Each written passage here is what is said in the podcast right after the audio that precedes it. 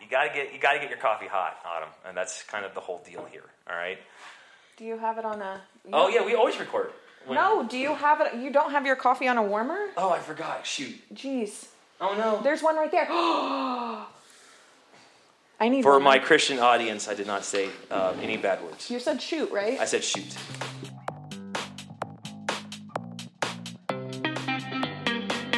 To Coffee and Conversation, a podcast that's all in the name. Good coffee with great conversation. Here's your host, Larry Vincent.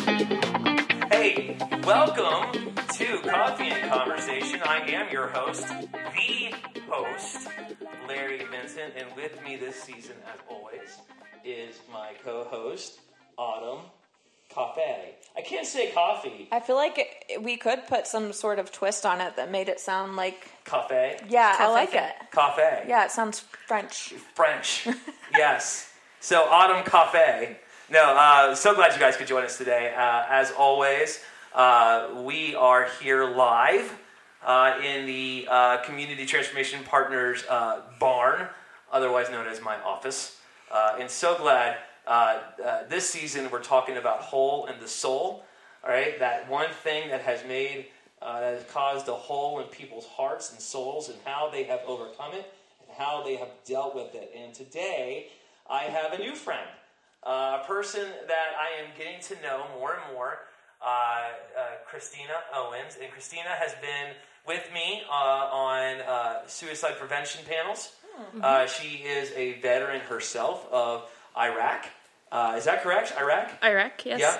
Uh, and she advocates, uh, advocates or advocates? Advocates. Kate. advocates. It's cafe Cafe advocates. advocates, uh, and she advocates for uh, for veterans of all walks of life, uh, and she helps them out, and so uh, and, and she's very involved in a lot of different things around her community. So, welcome to the podcast. Welcome. Hi. So glad that you are here, Christina. Thanks. Uh, why don't you tell us a little bit about yourself? Mm.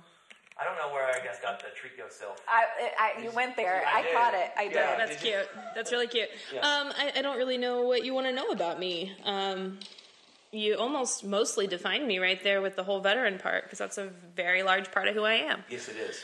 Um, let's see. I'm a mom of two girls. I'm married.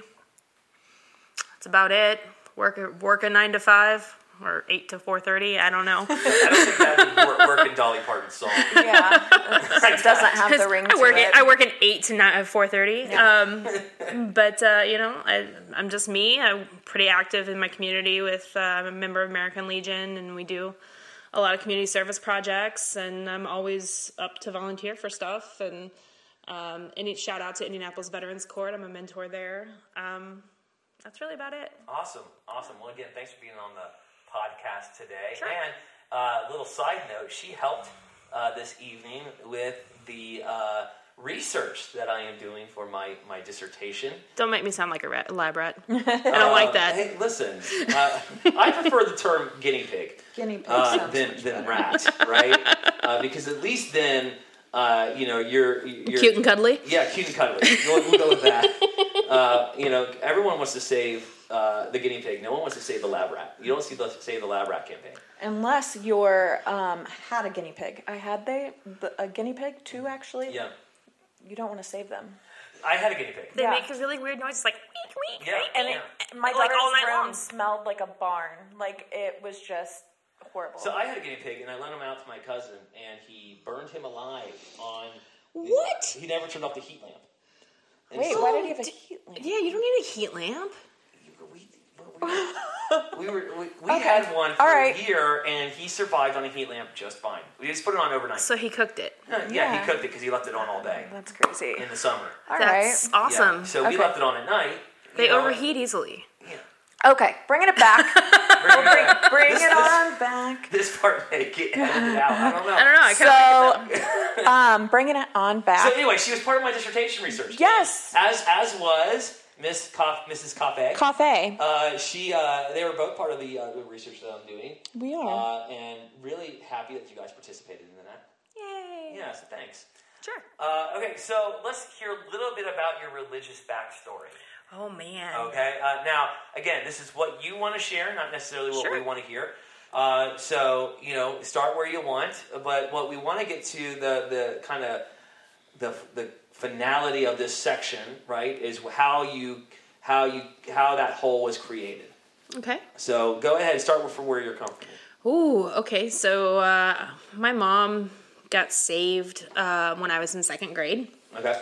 And her and my dad and my stepdad at the time were not married and she pulled the either you marry me and make an honest woman of me or you know i'm out. And so dad went to church got Like saved. many men in America have done. got saved. Um, i don't know how true you know in his heart that sa- salvation was at that point but he married my mom. Um, sometime around the age of 13 or so uh, my dad started really studying um, became a lay minister. Um, so I grew up living in a church parsonage from the, from about the age of twelve to I was out of the house. I lived in a church parsonage. What's that? A church- Oh, Uh, Christianese. Um, so the church owned our house. It was the house right next to the church. Okay. And so my family was the caretakers of the church. We did all the cleaning. We did, uh Uh-huh. you know, all of the yard work and everything for the church. And in exchange, we For lived there for okay. we lived there rent so, free. so yeah, if a church couldn't afford a full salary for a minister, they would provide a house for that minister, and therefore they wouldn't have to pay them as much. So don't they do that with cemeteries too? Yeah, probably. Yeah, yeah, yeah. Uh-huh. They do. So I, I actually lived in church parsonages. Kind of the same thing, actually. You- you know what I mean, You know, like a yard of dead people. Yeah. Anyway, Well then, that's tur- and, and my guinea pig comment was bad. I know, right? um, so uh, that's that's kind of how I started out, and my background in that church um, was the Wesleyan Church, which is um, pretty uh, conservative. Um, I wasn't even allowed to wear dress slacks to church. I had to wear skirts. That has changed since. Um, thank goodness. Yes. Um, but uh, yeah, so I was allowed to wear. I mean, I was allowed to wear pants like out out and about, Yeah, but yeah, not yeah. not to church. You church, you always wore a dress. Yeah. Um, it had to be a certain length, and all the ladies who had dyed their hair blue, which was really supposed to be white, but it was blue, Mm-hmm. would you know measure the length of my skirt and talk about me and stuff Yes. So that was that was pleasant um, but uh, I, I was i mean i was in the i was in the church every time the church doors were open um, i wasn't allowed to go anywhere um, on nights church happened even visiting my biological father um, one of the ground rules was he had to take me to church Okay. Yeah. so um, I'm well versed. Let's put it that Yeah. way. Uh, you know, memorized all the memory verses all through Sunday school and all that. I will say I did notice that what whenever you were reading, She would. Yeah. she was yes also speaking them. quoting scriptures. Let me let me ask you this real quick. Did you ever feel that it was a rule heavy, that there was too much expectation put on you as a child? Oh, very much so. Yeah. Um, living in the church parsonage, and, and we li- I, I don't want to. I don't want to out my parents too much because I do love them and I, I don't want to do Yeah, any da- yeah. Damage to them in any way, shape, or form. But the church I lived on, uh, that I went to, and the, the parsonage I lived in, was on a very busy street in Indianapolis. Okay. And um, so we lived on a busy street, and I was a teenager. And uh, I remember my mom getting a phone call from one of our parishioners. Um, I don't think that's the appropriate term for that religion, but I'm just going to use it because it's a gen- general term. Those who go to church. Those who go to church. Yeah. Um, because I was in my backyard sunbathing in a bikini when I was 16. Um, and I was laying out half naked, and it didn't look good for the church. Um, So you were essentially a representative of the church, or it felt like it, and you were very much under the microscope. Very much so. Even even being you know not really solid in my own faith at the time. Yeah, one of the un- unfortunate things about church ministry, this coming from the adult perspective, is that your kids are under a magnifying glass. Right. And, Absolutely. And Heather and I, um, you know, uh, have str- struggled and strived hard Mm-hmm. to make sure that our kids um, did not feel that pressure. Mm-hmm. Right? Uh, we had people telling us, "Your kids can't run in the hallway." I'm like, "They're kids." like, Right. we'll tell them not to. I mean, that's fine. But that's what kids do. But that's what kids do. Right, Like, you know, um, like your kid ran right past me. You know. you know, or or the time I, I went off to I had gone off to college. I was the oldest child, and I came home to watch my brother and sister, who were 16 and 14 at the time. Um, so my parents could go out for a night for uh, New Year's, and I asked my parents, "Can we have some of their friends over? I'll supervise. I'm an adult. I'm not going to do anything. Let anything happen. Can we have like a little New Year's party?" Parents were totally fine with that. They got a phone call to inform them that I was throwing a party at their house um, because we had, you know, disco lights and loud music and nothing bad was happening. It was- Disco lights? I know, Was right? this the 1960s? I, you know what? Uh, They were mine. Disco lights are in, man. They were mine. Like a crystal, like I had like the little disco I light promise you, ball. I would and, not judge you, but I just did. You know, I don't really care. so there you go. Doesn't faze Fair, me. fair, um, fair. I've been called a lot worse. So, um, but y- you know, so there was that. So when I moved out uh, on my own, I, I kind of uh, walked, uh, not kind of, I, I, I turned my back on the church completely because there was a lot of damage that was done to me in my formative years. Yeah. Um, You know, I, I actually, my parents were ousted from that church. Um, I became pregnant with my daughter out of wedlock. Okay. Um, and within a year, my sister also had her son out of wedlock. And it was brought by the elders to my father that he obviously didn't know how to lead his family. And ergo could not lead the church. Bingo. Yep, that's And so my, yeah. my parents were ousted from the church. That's a Um, misunderstanding of Scripture. That's, there's an actual verse that they'll use uh, for those who don't know church. uh, that in order to be a deacon or qualify for an elder in the church, you have to be able to lead one's family, Mm-hmm. right? And, and and they take that out of complete context. Uh, I was an adult at Yeah, the time. right. I was 21 years old. I made my own choices. My Yeah. father did not make me do any of that. Right. Um, so I, I that really turned me off. Yeah. Uh, So fast forward a little bit of time, I decided to join the military. now, real quick, because you Yep. Mm-hmm. said that you turned your back on the church, but that does not mean, for our audience's sake, that you did not turn your back on God necessarily. No, Right. no, I, Yeah. I through it all, um, I will. I want to put that out there as through it all that I, I have maintained my faith. Yes. At times it waned, Sure. Uh, but it was solidified actually in my military service. yeah, because a lot of people will consider or equate leaving the church for leaving the faith. Nope, Yeah, left the church building. Yeah, you can have a faith and and not go to church. Now, I may disagree with whether or not one should go to church, Mm-hmm. Right? but that doesn't negate one's faith, Right. right? Sorry. So Continue. no, no, you're absolutely fine. So I, um, my little brother started. Um, he found a church that he really liked. That one of his little girlfriends, when he was in high school, was going to, and he was a drummer. And they asked him to drum in the band at this new church. So naturally, my parents, having not found a new church home, decided to start going and watch my brother play. Next thing I knew, I was going there too. Um, but my heart wasn't in it. I was just there Yeah. uh, it, it was ni- nice people. They seemed okay, so it was fine. Um, but you know, it wasn't every. I didn't go every Sunday. I didn't. I wasn't there all the time. I wasn't real active. I was just attending. Um, and then I got my deployment orders. And upon my deployment orders, I had to sign my daughter over to my parents, and I left. Which and- uh, what what form of OIF were you in? Like the very beginning, OIF one, or were you? At, I was in. I was there at nine ten. Okay, nine ten. Yeah. You have to. Oh, I'm sorry. I you know, and I apologize to the so audience. So the time in that we were in that the America was in Iraq Yes. is divided up into time frames and Okay. periods, and so they label it OIF one, two, So three. OIF is Operation Iraqi Freedom. Okay, so those, right. those those were the different. Yeah, so between Okay. so quick military lesson. Between 2001 and 2003, we were in Operation Enduring Freedom, which was in Afghanistan and at the very beginnings of Iraq uh, and even Saudi, right? Uh, and then when we invaded Iraq, it became Operation Iraqi Freedom, right? and enduring freedom continued. Yeah, and Enduring Freedom continued. So it's really OIF, OEF, right? Uh, and I was in the first deployment, so I was OIF 1. Um, she would have been like 7 or 8, something like that. We were there for quite some time. Yeah. so So, but anyway, so now once you let's tell me like, where you in, which OIF were you in? You just give the year. Gotcha. Right. Okay. So I apologize. So because here's the deal, uh, when I get into military mode, all these acronyms are going to start. Like coming. literally, Sorry. you did not even flinch. I look over you and I'm like, we speak a different. It's a different It's- language. yeah, sorry. It's funny because I'll explain church language all day long because I know people don't understand a lot of church. No, language. but but But when you military is like it's, yeah, whatever. it's its own language and you, it flows. So um, there was, I, I was scared. You know, Yeah. I, I was going to Iraq. Um, I was leaving my daughter. I was her only parent.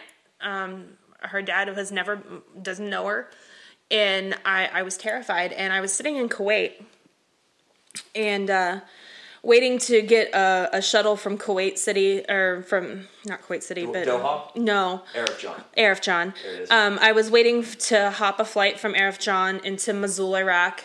Um, at the time, Mosul was being um, bombarded pretty heavily. Yeah. And I was scared. Sure. Um, and I was sitting in Arifjan. Um, I was sitting on the steps of a salon waiting for my friend to finish getting her haircut or whatever. And everything in this place had to be trucked in. And when I say everything, I mean there was no water, there was no anything. It was just mm-hmm. desert for everywhere. Yep. And I looked down, and there's a little sparrow hopping on the ground. And the sparrow stopped and kind of just like chilled and looked at me. And it was like he was like, you know, mind melding me. you know? Mm-hmm. And he's like, hey, I'm okay out here. And I was like, I get it. All right. little God wink right there, you know? Mm-hmm. Um, you know, Yeah. he'll, he'll take care of the sparrows. He's going to take care of me. Matthew chapter 6. And so, um, you know, actually, I want to backtrack a little bit to basic training. Basic training, um, I dove into the word pretty heavy because it was the only book I was allowed to read, Yep. and I couldn't sleep at night. So I read all night long and uh, memorized the proverbs. So I was quoting proverbs when you were speaking them earlier Yep. and uh, so that that had started to form a little bit on me, and then um, this happened to Arifjan, and I was like, okay. So I had my little Bible that they issue from the chaplain's office. Thanks for that. You're welcome. And I kept it in my pocket, and it went absolutely everywhere with me. Um, and so I spent, um, you know, my year really diving into the Word, and um, y- you know, I did wasn't living it so much, but I was really hiding it in my heart. yeah. That, that's Christian speak too for memorizing crap. Um, so I was hiding the word in my heart. oh, So, I, you know, when I came home, I came home grateful that I came home alive, yes. and I felt this almost a, a responsibility that I had to go back to my church roots, Why? Um, like I owed it to God. So because of the sparrow, because of he protected you, you wanted. I, ha- I, I felt I felt this. I owe it to God. Sure.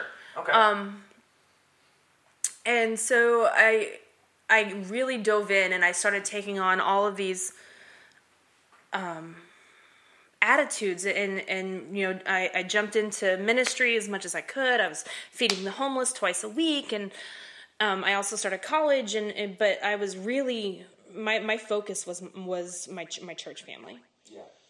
and um, there was a few things that happened in my life where I made choices based on what I thought was my faith um, that I regret now.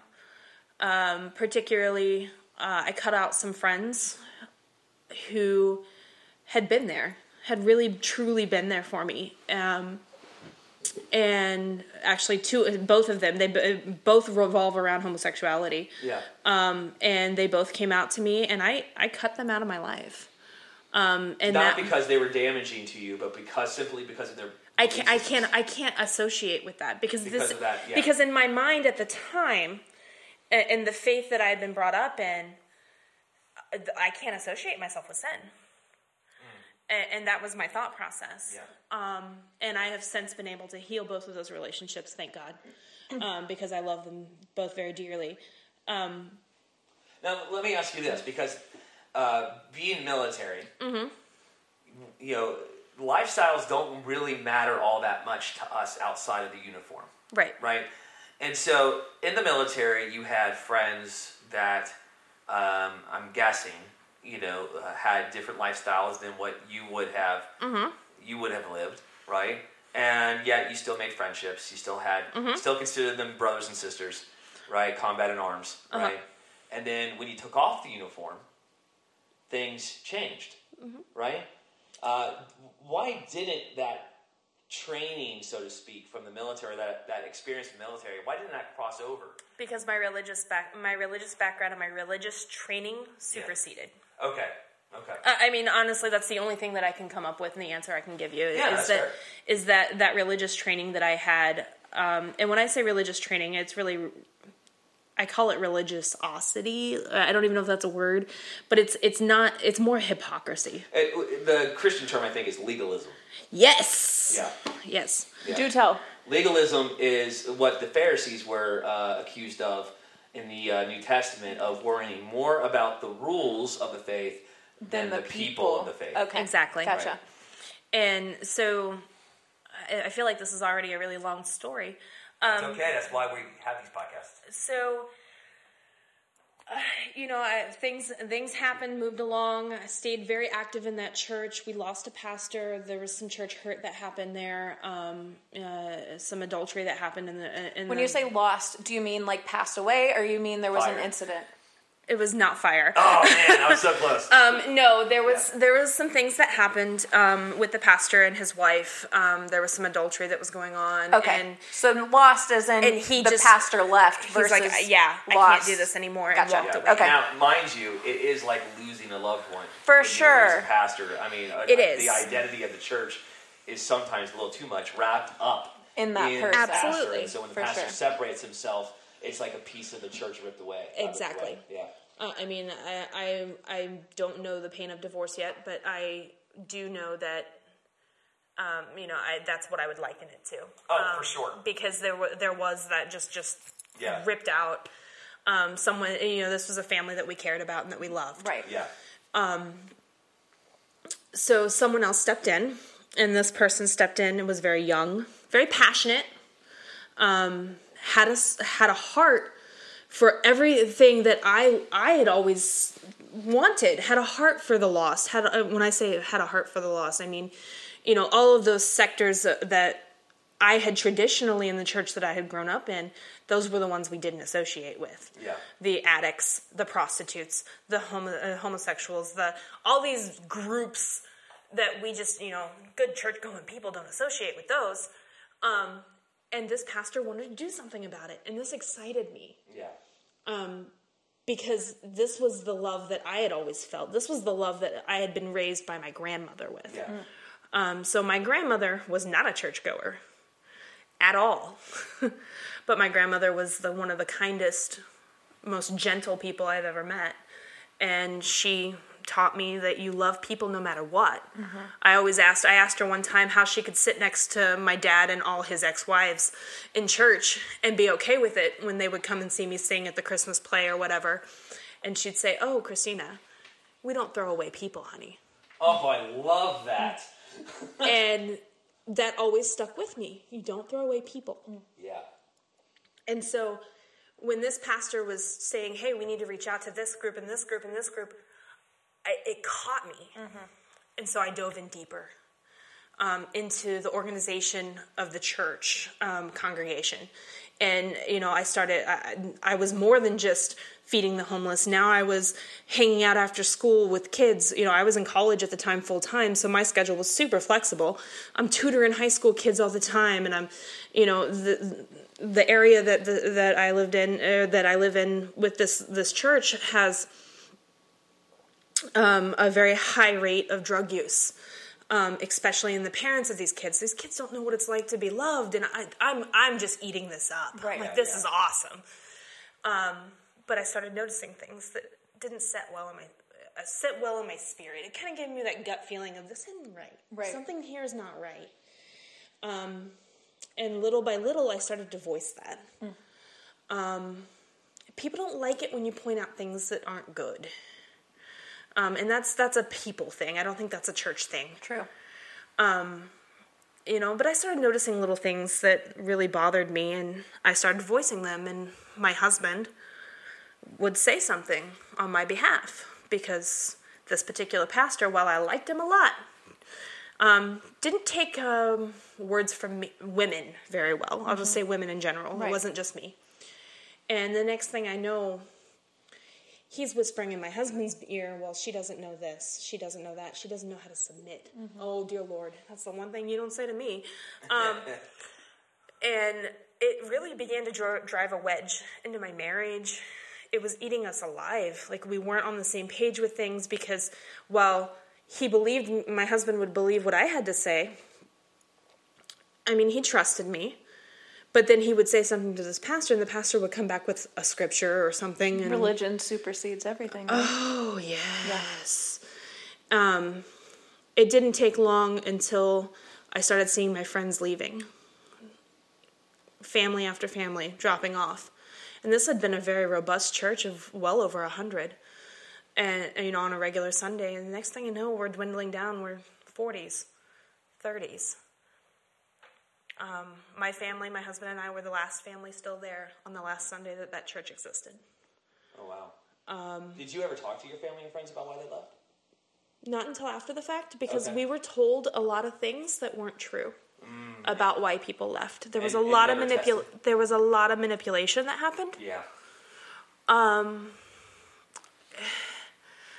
You know, there was a story of this family left because he was the worship leader and he was secretly having an affair with one of the singers while his wife was the piano player and and we you know this someone brought it to him and and he didn't like it so they left when we actually sat down with that couple and had a conversation this was years later um that was not the case at all Yeah. it was absolutely So not it's the case unsubstantiated and uh, just outright false. just outright false Yeah.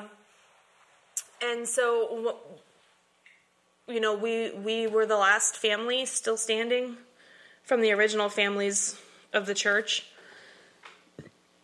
on the last sunday that that church existed and um i didn't care to ever go again there was such a loss there that was Yeah. so i had seen some, some i had been there for over a decade at that point i had been attending to that that that building Yeah. and I, I still, to this day, I drive past it. I, I still live in the area, in the neighborhood. Yeah. And I get a gut feel. I can't even look at the building anymore. So would you consider that decade of your time wasted? No. No. I did a lot. I, I, I helped a lot of people. That church helped a lot of people. Yeah. Um, it was not wasted. There was definitely growth Yeah. that happened um, within me. So I don't I don't see it as wasted in any way. Um, but I can look back on it and see why I don't have a desire to go back to a So, church. so okay. Um, so many thoughts. Sure. Uh, first off, one of the things that we that you know pastors like to ask churches uh, when on a Sunday morning is if we were to close down our doors today, Mm-hmm. what kind of impact would we leave on our community? Did the community feel that loss as, as much or even at all when they closed their doors? The last couple years, no. Yeah. Had it happened two or three years prior, yeah, it would have. Okay, so that stuff that started that you started noticing was pervasive even throughout the community and their community impact. Yeah. Okay, so okay, so that helps helps me out there. So when you went through your mourning period, right? Um, what was that like for you?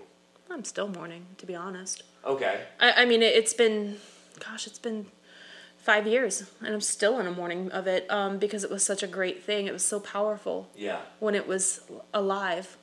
Okay, well, through the initial stages, then, how did you deal with it? What at the very beginning of this, after the first Sunday, you know, when you woke up and you didn't have a church to go to?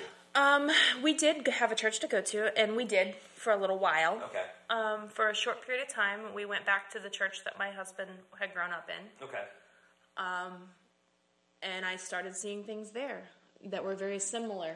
okay, And I was like, I, I can't, I can't do this again. yeah. So you were getting triggered in church. Absolutely. Yeah. I mean, you and I know very much about, you know, Unfortunately. you know. I, I, I don't mean to put your stuff out there, but Oh, I put my stuff out there. okay, all the time. P- PTSD is a real thing, Yeah, and it doesn't yeah. just happen in war. Well, that's one of the Um, things I brought you here, right? Because we talked about religious trauma, Mm-hmm. right? Uh, and and you know when I posted, so about what a month ago, Mm-hmm. I posted about religious trauma syndrome because I have two friends um, who who uh, you know uh, who I was very close to in growing up, and they both went through religious trauma, Mm-hmm. and I posted it on Facebook, and I'll never forget the responses I got, mostly positive. Uh, but I got one that said, uh, "You are dishonoring veterans by talking about by comparing church church issues with PTSD. Really? Yeah, and, and it was funny because, That's you know, a I'm very- a veteran with PTSD. That's a very uneducated. And very much so, and I pointed that out. That's a very uneducated. that went over well. um, Oh no, yeah, opinion. and, and I was like, yeah, like one, I'm a veteran, right? So I get it. Like I understand. Like I, I don't make these terms, uh, you know, I don't put these out lightly, you know. And I do think some people say PTSD when they don't mean when they have no idea what they're talking about, Right. Right. Right. Um, and, and duh, I get that. But this is a real thing. It is a real thing. Church can cause trauma, Absolutely. and un- and that's an unfortunate truth of today's world. Do you feel like because you had a very um, close up look at the church, you know, whenever you lived right beside there, um, you were going to church all the time, basically, um, and your dad being a preacher, right? You said your dad. Okay, so it seems like a lot of people that grow up in the church have a very different view of the church because I think they are so close to um, humans. Like, do you know what I mean? Yeah, absolutely. And so, one of the questions I still have to reconcile is are we expecting perfection from a thing that's got like man? Yeah. What do you What do you think, Christina? How do you answer that? Um, that's a hard question. I don't expect perfection. I don't. I do expect an effort. Um, I'm not saying that you know, the, a, a church congregation can't be perfect because you're right, we're human. Right. However, I do expect an effort towards that. Yeah, I, I would even say it's not it's not too high of a bar to ask people to love, right? Uh, and and that doesn't mean that you do it perfectly. Like No. people who know me, it, you like you know that I, I that I suck at some things, that I have issues, right? That I that I struggle with things, and that I'm not a perfect person. You know, uh, but I strive to love, right? Um, and, and this really comes out with parenting as well. Uh, I, I worried so much when my wife was pregnant with our first uh, that I was not going to be able to raise these kids. Coming from dysfunction, coming Right. from all the crap that I came from. And, and I remember I told Heather straight out, like, look, the only thing I know how to do is love. So I'm going to love these kids. And they're going to grow up. They, they, we may have to save for their therapy bills instead of college, and I get that For sure. right? yeah, right.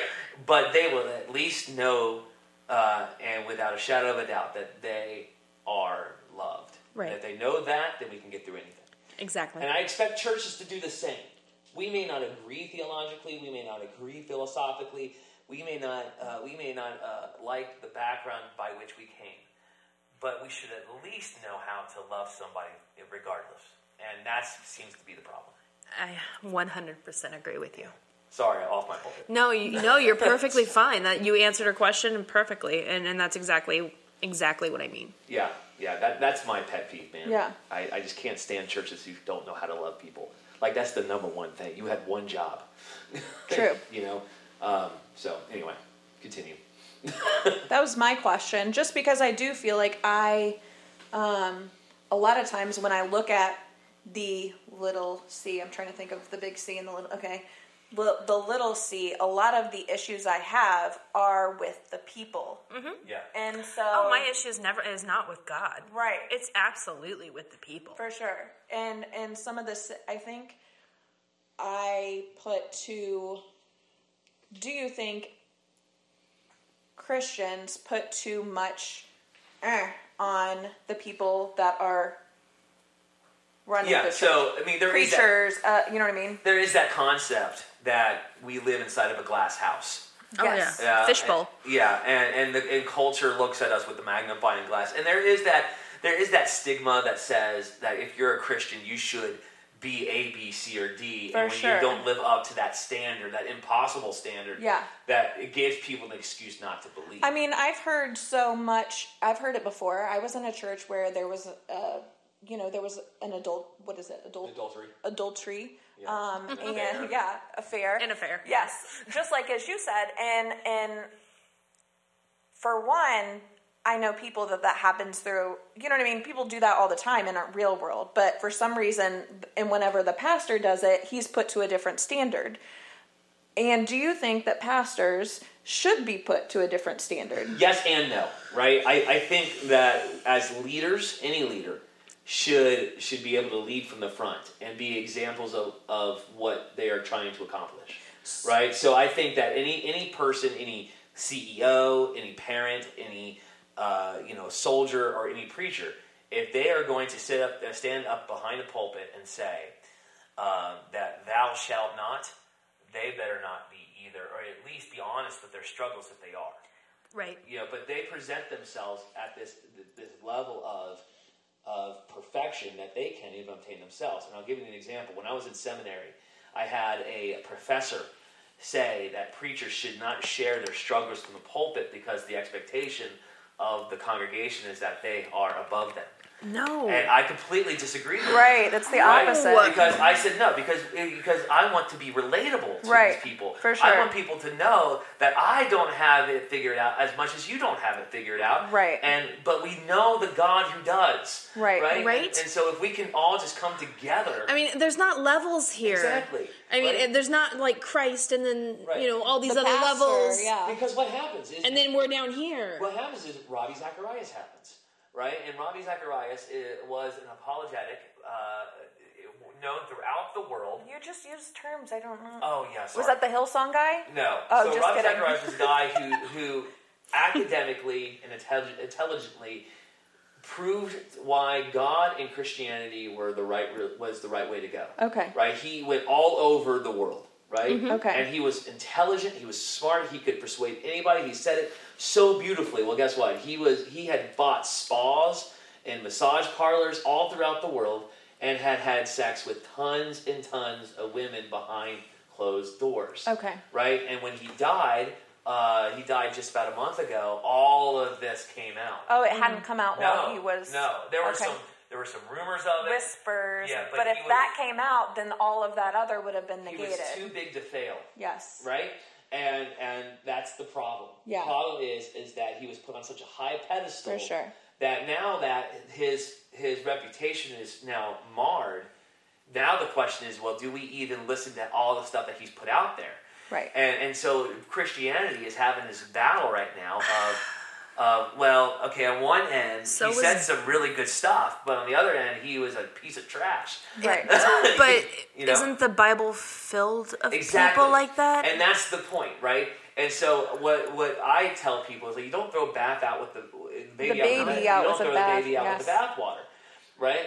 You you understand that hopefully this man was repentant before he died, and, and, and even if he wasn't, the stuff that he said doesn't have to necessarily be thrown in the trash either. Right. You know, because David was an adulterer, Mm-hmm. right, from the Bible, right? Uh, he he had an affair.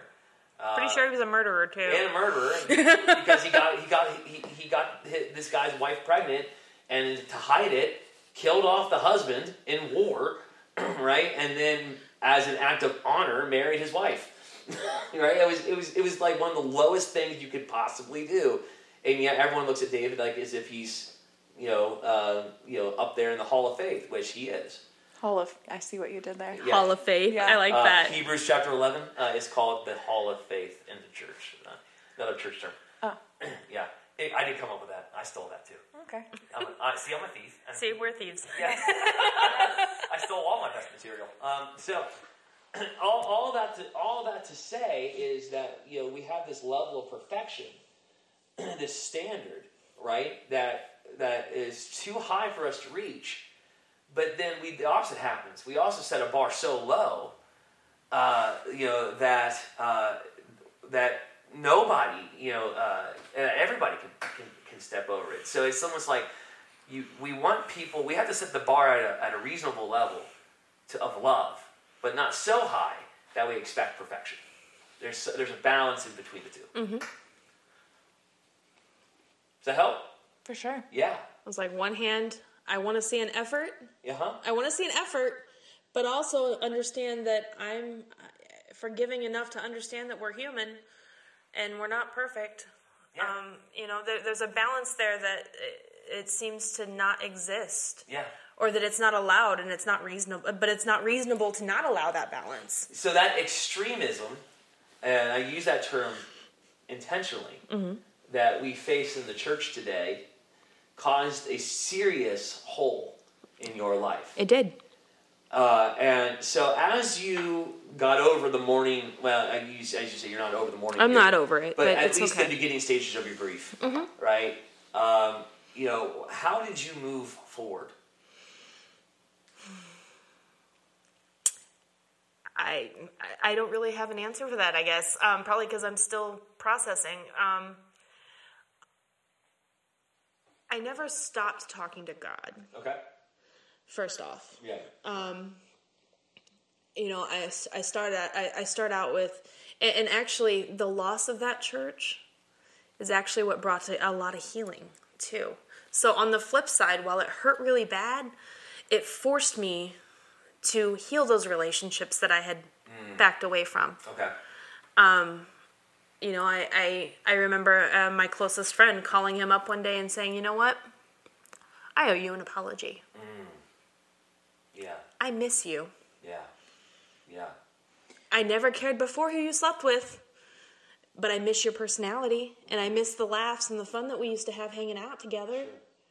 Um, and I'm sorry that I let something that's really none of my business come between the fact that I love you as a friend. Um, and I am so incredibly grateful that he was gracious enough to forgive me and to heal that relationship. Um, you know, and the same, very similar conversation happened with someone else. Yeah. Because in my mind at the time that I was cutting them out, that legalism yeah.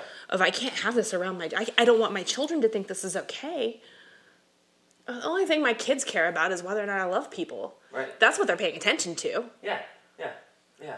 Whenever um, you cut those relationships off, did you mm-hmm. do it out of maliciousness or out of No. ignorant ignorance? It was definitely ignorance. So It was not. I mean, I'm not. I don't have a malicious. Well, bone I in my didn't think body, so because but- I want to take that on the flip side. And do you think the church, what they're doing, is out of being malicious or out of ignorance? It, it, it's neither nor it, because it's it's they're not doing it because they hate people.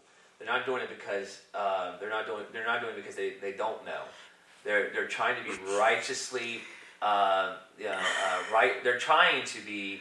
It's pretentious religiosity. It's what exactly is. what it is. Yeah. Wait, don't use big words with me, Okay, guys. so so that wasn't even a church term. uh, religious, what? pretentious religiosity. pretentious religious. High horse. Yes, Yes. exactly. Okay, cool. Um, so it's kind of an idea of um, the thought process was is I can justify this biblically by saying, um, you know, you're a sinner and I shouldn't associate myself that way um, because you might affect me in my my walk.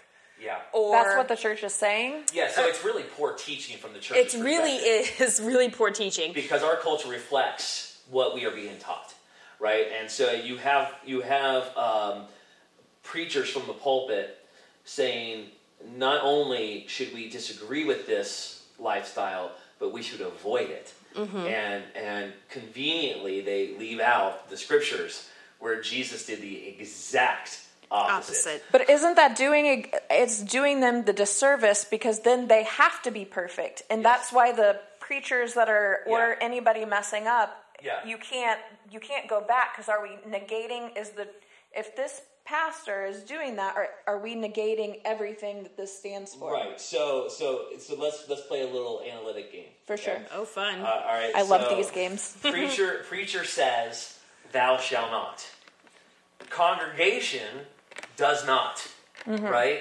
Uh, then congregation realizes that uh, they can't keep it up. So instead of uh, admitting that to the preacher and having the preacher admonish them they just hide it. And they cover it, and they become uh, they become shells uh, of what they really are, and they have this double identity. They have a Sunday identity, and then they have a Monday through Saturday identity, right? And so, if they can give off the impression that they are doing the right things, then they don't have to deal with the guilt uh, on Sunday morning, Right. right? Uh, and then what, as that happens, then they build up walls, right, inside of themselves that distance themselves from those who uh, really reflect their own issues, right? Uh, and so they so so they learn to stay away from people who uh, they disagree with that have immoral lifestyles, and the church therefore no longer reaches out to people that they were called to reach in the first place. Well, and there's no change because Exactly. nobody is being honest. And I think Right. I've told you this before Yeah. that during the time that I was in active addiction, I was like, okay, I need to go to church because, you know, maybe that will help me. But I still was being so dishonest because I thought nobody at the church could understand. I was Yeah. going to small group every week. And was I talking about where I was struggling? No, because I thought I was going to be judged. Yeah. Right. So I think that in general is where, where we're at with a lot of churches Yep. is we're not being honest about where we're struggling. Therefore, Yeah. we're not we're not changing. Transparency is the number one, is the best tool for any Christian to have. Uh, because if, I, if I'm honest about my crap, then you'll be honest with yours. For sure. Uh, and I, I remember uh, I did a survey at my last church, and, and this is not uh, degrading my church because I, I told them this from the pulpit. Uh, I went- I did a survey with my church, and I and, uh, uh, and I said to them, um, uh, you know, how I I went to those who came to our church but then stopped going. You know, people who would visit for a couple of months, Right. become regular attenders, and then leave. Uh, and I would go to them. I said, "Why did you guys leave the church?" And they would say to they would say to me, every last one of them would say to me, uh, everybody was very welcoming, but they weren't, but they weren't inviting me into their circles. Exactly. You It's know? cliquey. Yeah, yeah. Clicks. So, so well, it's surface level. yeah. Yes. So and so when I would bring this to my congregate to that congregation, and I wasn't the senior pastor of the congregation, but I was a pastor. They would say, "But our lives aren't perfect. We we we you know we have issues and struggles like anybody else." I say, "Yes, but the difference is." You're not admitting it in public. Right. right? And, and if we were just, and so one of the things that I, I hammered hard at my church was that you guys got to be more transparent. You had to be honest. And I remember I was going to preach on this on a Sunday, and, and somebody came up to me uh, and said, "Hey, man, how you doing?" And I was struggling. I had just been diagnosed with PTSD. I I was depressed. I was not happy with myself. I was suicidal in a lot of ways. Um, and and, um, and and I looked at him and go, "I'm fine." You lied. I lied. But before I got, as I turned the corner, God, you know, I, I, I don't know what people believe about God speaking to you, but I believe God speaks to us. And God said, You just lied. So I turned back around and I went back to him. I said, You know what? And I told him everything. Just everything. I'm having a really crappy I'm having a really crappy week. And he sat there and he prayed for me. And he was the church to me that very moment. And I, I got up there and I used that as an illustration that very Sunday because that's what we need. Mm-hmm. Right? I feel like I'm the guest on this show. I apologize. I'm You're perfectly I've been fine. pulpit a lot today. It's awesome. I love it. So, so talk about the the uh, you know how you moved forward because I know you say you didn't, but you did in a lot of ways. I did in a lot of ways. Um, so remember, I, I- tend to go back to that time. I remember I said I, I spent a lot of time reading and really memorizing scriptures. Yeah, And don't ask me to call forth a scripture because it's not going to happen. I don't have it memorized like that. not like Webster, right? No, but um, I started thinking back on some of my favorite verses and different things, and um, you know, my life verse is "No greater love hath a man than this, that he laid down his life for his friends." Well, that started kind of haunting me on some things. Yeah, was like, uh, you know, no greater love, no greater love. You always said you were going to live with love. You're going to live with love. Christ was love. That's what we're supposed to be. Our, our example is love, right? Um, and that's when I started thinking back on some of those relationships, and, and that's when the, the healing of those relationships really began. And I started finding, um, I started volunteering in different in some different areas. Um, you know, like I said in the ear- earlier, I'm very active in the in the veteran community. Um, I didn't know the veteran community existed. Being a veteran myself, I just didn't. It, it never dawned on me like that. There's a whole like subculture of veteran Yep. services Yep. um, in Indianapolis, and um, I found a passion Yeah. in people, which people have always been my passion. I was a medic in the army. Why? Because I like people. I don't know why. They're kind of jerks most of the time, but but there's something there's there, there's something there, there's something that I, I I almost want to I want to use the word like a kindred spirit that I have. Connection. Yeah, well, That's my favorite word. It I is. well, no, actually, I think conne- uh, you did sing, and that was beautiful. Thank you. It was very All right, beautiful. cool. Um, so no, no, the connection, absolutely the connection. So I um, have always been. I I'll be honest. I'm very lonely. I'm a very lonely person, Yeah. Um, and I don't know where that stems from. My therapist and I are working on that. Um, Mental Another health. advocate for We will- therapy. Every time. Mental health matters. mental right. health does matter. Um, me- you know, there's a lot of different reasons, but there's something about the veteran community, um, and I, I will say it a bazillion times. Um, I've never felt more at home than when I was in the military, Yep. Because no matter what my background was or the next person's background was, we had each other's backs no matter what. Yeah. And that being said, there, there's a family aspect to that um, that I latched onto. And so when I found this veteran services stuff, I started really diving in. Like, where can I help? Where can I help? Because I have a service that that's my I, I have to serve at all times. Right. You know, even in my job now, I mean, I get paid to do what I love. I love my job. Um, and, and so I don't know where I was going with this. Completely lost it. Well, you're talking about how you how you move forward by Yeah. serving other people. Exactly. And Yeah. so I, I find that for me, and there is a reward that is greater in serving other people. Um, that I, I there, there's there's so I talk about the I'm trying to figure out how or where this comes from and how I fall on it. One, we're told to serve Yeah. others. You know, the greatest of these or Yep. the, is the least of these. That Yep. kind of thing. Um, but there really is a genuine reward that I get when I know I've helped someone Yeah.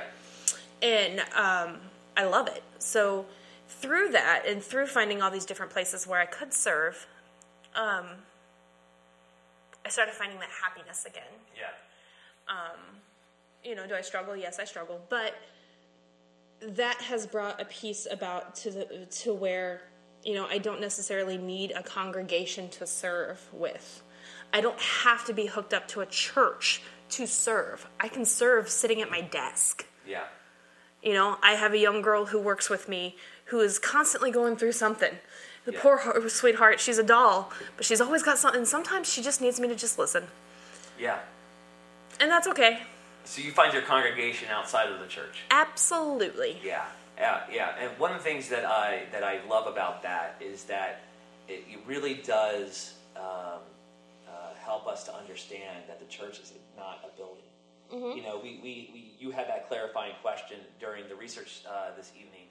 Uh, like when I say the word church, what am I talking about? Am I talking about little C congregation church, or am I talking about church universal, which is all the believers together uh, believing in Christ? And uh, you know, and while I was talking congregationally, um, you know, we, we can't negate the universal. Uh, Well, I, I feel that you know we're. You know, I- I grew up in you know Sunday school. This little light of mine, I'm going to let it shine, right? right, right, right. Well, that's not just on Sundays, Yes, yes. um, and it's wherever I am. Yeah, it's funny because people think evangelism is bringing people to church. No. That's not evangelism. Evangelism is sharing your faith with those around you Um, through service and through words. I was, I was going to say I, I I'm I'll be honest I'm not real open about my my my faith um, unless I'm asked. Um, but there is something about me, Yeah, and and that has been brought to my attention. There's something Yeah. about you. yeah. Then I'll share. Right. Yeah. I, think, Um, I don't think it's for everybody to talk about uh, their faith in the same way that I do. I don't need to. Yeah. No. You know, I, I, I, I feel called to that because that's what I'm good with. I mean, Right. you're kind of a pastor, so. Well, I mean, yeah, true. that's a calling. Yeah, true. but at the same time, even if I, even when I wasn't quote unquote a pastor, Mm. I was still a pastor. You know what I mean? And so, uh, you know, I, I, th- I think the term pastor is someone who cares for others. Yes. It's not necessarily someone who stands in front of and, and preaches all the time. no, no. I, and, even though I, I do- mean, the pastor is the shepherd. yes, that's really what the term pastor means, right? To Exactly. Mm. shepherd the flock, to take care of To people, take care of right? And I do think I have a gift in preaching and calling, but I mean, But you talk preach- all right. Yeah, thanks. Appreciate that. But no, the, the, the fact of the matter is, is that, and, and this is one of the one of the greatest compliments I can ever get is when people don't know I'm preaching. True right? story. Uh, because I just talk about the Bible. Well, I think I wrote that on the thing. It was I didn't feel like I was being preached at. Yeah. You know Right. that Yeah. nobody wants to be preached at. Yeah, no, no one wants Jesus shoved down their throat. They want to present it. You know, and, and I don't, and I don't want to shove Jesus down people's throat because he doesn't need to be. No. You know, You don't have to sell Christ; He sells Himself. exactly, exactly, right? That should be So- put on a T-shirt. Yeah, It so- probably is somewhere. Yeah, it probably is. So, Christina, we have to wrap up. Now, I wish we could talk forever, um, but we're about to hit an hour worth of talking, uh, and I don't want to edit this down. Come on, special edition. But we will have you back on again for sure. I'd But, love to. Uh, at the very end of every podcast, the podcast thus far, we have asked this question. Uh, I want you to put yourself in front of somebody Mm-hmm. who is um, who has experienced the church in the same way that you have, Mm-hmm. who has this hole in their life. What advice do you give them? Don't lose faith. Mm. Because people are people. They're Yes. imperfect and they're going to fail you, but God doesn't. Oh, I love it. I love it. And with that, we move on to less important things. Uh, part of our tradition here, uh, well, ever since somebody came on the show, it's become tradition here. Uh, she really has really really a lot of things that we've done here.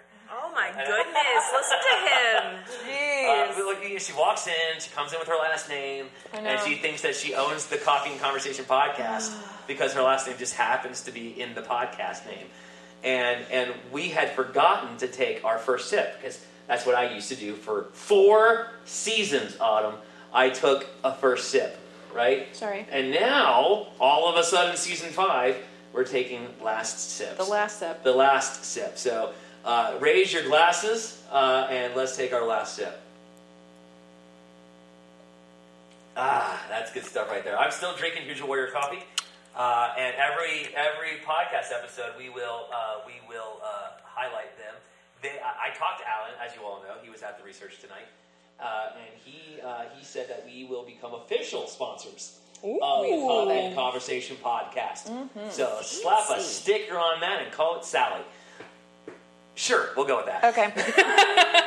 Yeah, I, I, if I don't That's a get sued by the end of this podcast, I'm pretty sure. Ah, you're doing we'll be golden. Yeah, uh, but officially a podcast. Uh, and and so uh, officially a sponsor of the podcast, and I'm happy to say that. You can go to HoosierWarriorCoffee.com to order some awesome coffee from them. Uh, I found out today that their Spooky Blend, uh, which is a pumpkin type coffee, is, is, is their most popular blend right now and will always be in production. So, yay!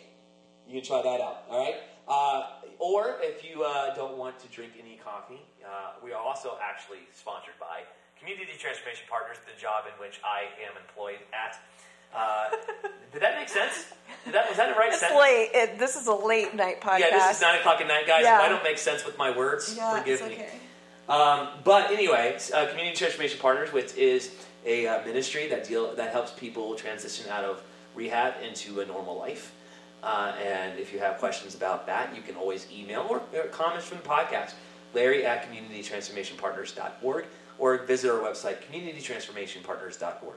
All right, guys, uh, you want to sell yourself here, uh, Christina, with uh, with where you're working, and, and, and if you have any veterans out there that need some help, who they can reach out to. Oh, um, sure.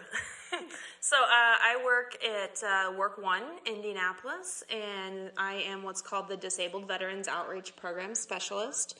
Um, that's a really, really long title for basically I specialize in veterans and all veteran things, veteran issues that might be related to getting an employment. So uh, you can always stop by and see me or any of my five team members. Yeah, awesome. And you want to email uh, email the show, and we can connect you pretty quickly. Okay. All right, Autumn, go ahead and promote yourself. All right, shameless plug. Uh, if you're in the Brownsburg area, head on over to Energy Spot Brownsburg. We have meal replacement shakes, we have energy bombs, and me. So I'm pretty much always there. Come chat.